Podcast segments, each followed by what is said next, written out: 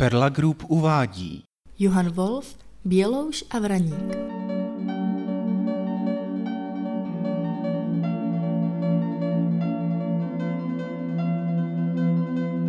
V jednom hlubokém lese bylo velké jezero a tam provozoval svoje živobytí jeden rybář se ženou, kterým pán Bůh daroval pět synů, jednoho krásnějšího než druhého. Každý den za rozbřesku vyjel rybář na jezero, rozhodil svoje sítě a večery vytahoval plné ryb. Mít tolik štěstí to se ale člověku nepřihodí jen tak. Každý den se na jezeře zjevoval malý šedivý mužík. Láry, fáry, ryby, raky, naplňte hned tyto saky. A ten poskakoval z rybářovy lodky do sítí a zpět a oni se sami plnili.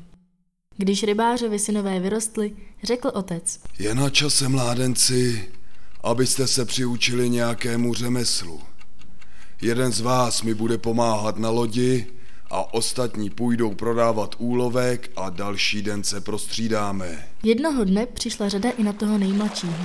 Podivné, synku. Šedivý mužík se dnes neobjevil. Povzdechl otec. Co budeme dělat, otče? No což, rybařit, synku, rybařit. Ale večer rybářské sítě mrkaly prázdnými oky. Tak se ti dva smutně ubírali k domovu, když tu se zjevil šediváček a zeptal se. No lidičkové milí, jak pak vám to dneska šlo? A špatně, velmi špatně. Povzdechnul se rybář. Nechytili jsme ani šupinu. Rybáři, neprodal bys mi svého nejmladšího? I co tě nemá, svou vlastní krev neprodám za žádnou cenu. Naplnil bych tvoji loďku zlatem, byl bys po věčné časy bohatý muž. Když mi ale nevyhovíš, věz, že už ti víckrát nepomohu. A včera si chytil svoji poslední rybu. Tu se rybář zamyslel a pravil. Dobrá, ale chci jen vědět, kam mého syna odešleš a co tam bude dělat. Nic zlého se mu nestane. Půjde se mnou a bude se mi starat o dva koně, bělouše a vraníka. Ve zbylém čase se může procházet, jezdit na koni, dělat, co mu bude libo. A každé tři měsíce tě může navštívit. To by šlo, pokud s tebou synek bude chtít jít. Ale ten nejmladší byl člověk s dobrým srdcem a řekl. Otče, když vám tím dopomohu k takovému štěstí, rád s tím mužíčkem půjdu. Rybář se rozloučil se synem i tím podivným mužíkem a když se vrátil k loďce, blištěla se v ní hromada zlata a z něj se stal bohatý muž.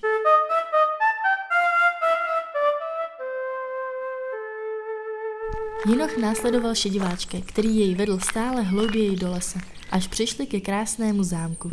A ten pán byl tak nádherný, že se to nedá ani vypovědět. V jedné z komnat bylo velké množství knih. Ve všech těch knihách si můžeš číst, ale na tu v rohu nesahej. To by byl tvůj konec. Nakonec hocha zavedl do stáje, kde stály dva koně. Bělouš a Vraník. O ty se budeš starat. Na tom bělouši nesmíš nikdy jezdit. Každý den mu dáš dva mázy skvělého vína a dostatek chleba.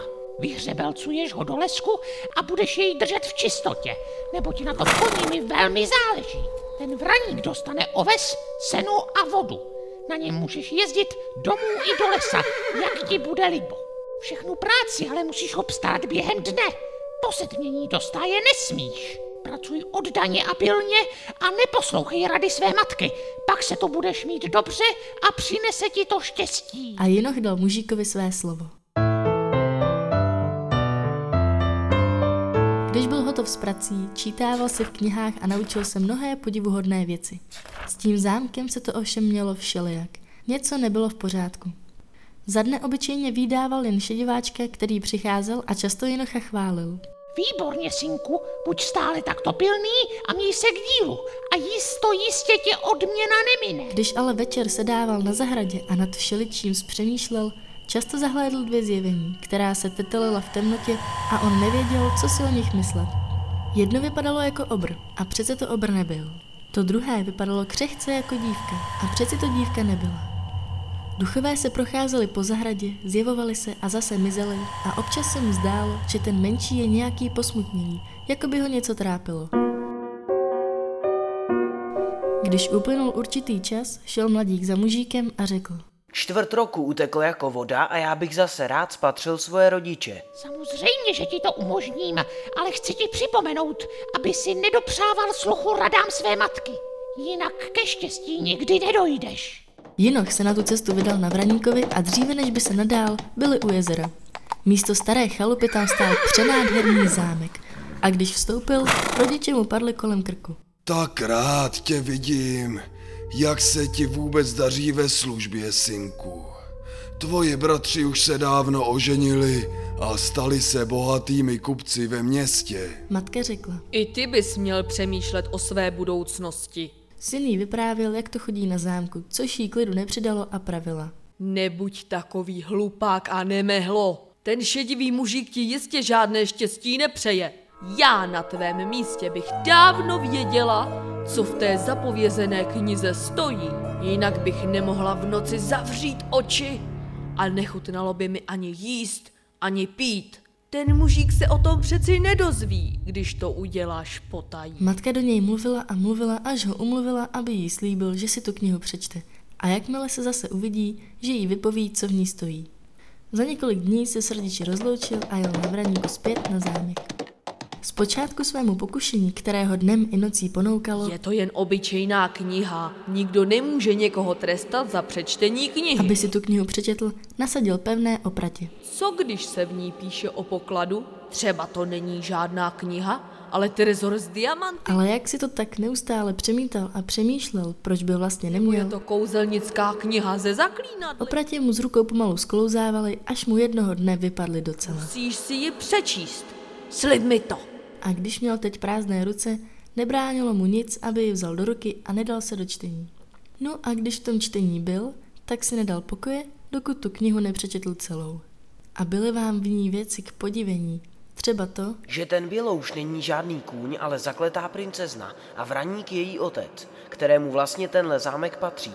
Svojí lidské podoby nabývají jenom v noci jako zjevení a kdyby se našel někdo, kdo by je chtěl vysvobodit, stačilo sehnat jedno kouzelné vejce od ptáka noh a Ty jsi porušil svůj slib. objevil se před ním šedivý mužíček a zvolal rozhořčeně. Co jsi to učinil?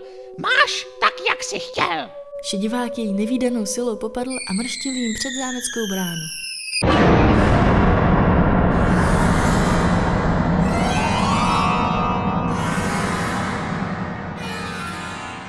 Jen pouhý rok si měl být poslušný a pak bys byl šťastný po celý život. Teď budeš pást jen svině. To bude tvá odměna. a zabouchnul bránu. A bylo. Jenom zůstal v tom černém a hlubokém lese samotný a samotinký. Ale brzy se mu vrátila odvaha.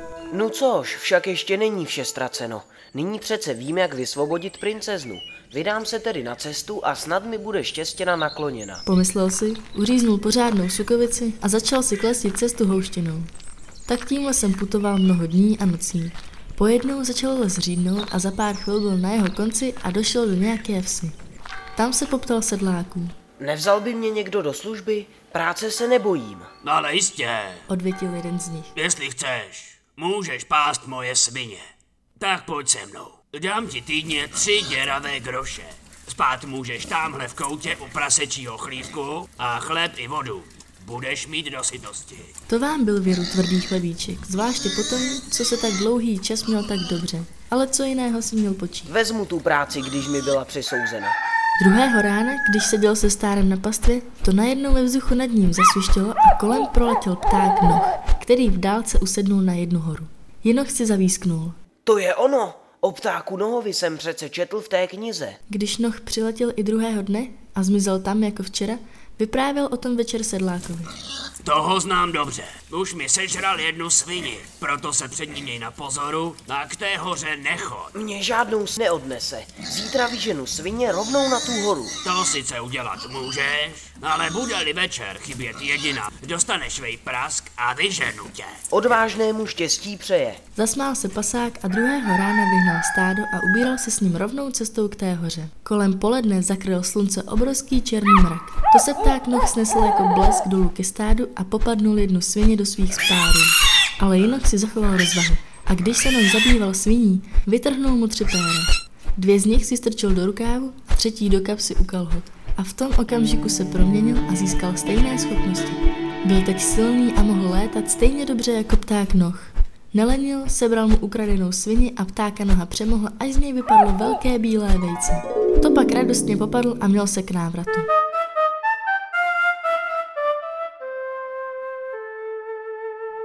Sedlák se podivil, Cože jsi tak veselý? ale dříve než se mohl vyptat, zamával mu pasák z povětří a sedlákem vyvaloval oči. To, to, co to má znamenat? Jinoch letěl stále výš a výš a rozlížel se, dokud neuviděl zámek. Tam se snesl mezi stromy a vyčkal večera. Pak vyletěl na jednu vysokou lípu, co stála v zahradě a pod kterou vydával večer se dávat ta bledolící zjevení. Ukryl se ve větvích a čekal. Za malou chvilku se otevřela vrata od stále. Nejprve vyšel šedivý mužík. Láry fáry, to se daří, moje kouzlo se nezmaří. pak smutné, přesmutné dívčí stvoření a nakonec obr. Mužík zmizel v zámku, ale ti dva přišli k lípě a posadili se pod ní. Srdce mladíka na stromě bušilo o překot. Opatrně sáhnul do torny, vzal nohovo vejce a hodil ho na obě postavy. V tom okamžení zahřmělo tak strašně, jako by se zámek hotovil k puknutí a hroucení, zhluknutí a skroucení. Náš hrdina z toho samým úděsem zavřel oči a když se měl zase ke koukání, ti duchové byli ti tam a stál tam král se zlatou korunou na hlavě a princezna tak překrásná, že podobnou byste těžko po celém světě našli. Ceruško moje, jsme zachráněni. Král vzal Jinochovu ruku, vložil mu do ní princezninu ruku a řekl. Ty jsi nás vysvobodil a budeš nyní mým zetěm a vládcem této země. Toto štěstí ti přináleží jako odměna za dobrotu tvého srdce a tvou odvahu. Tak se stal obyčejný rybářský synek nakonec princem. A co se stalo s tím šedivým mužíkem? To už starý nádeník Honza, který mi tuhle pohádku vyprávěl, zapomněl.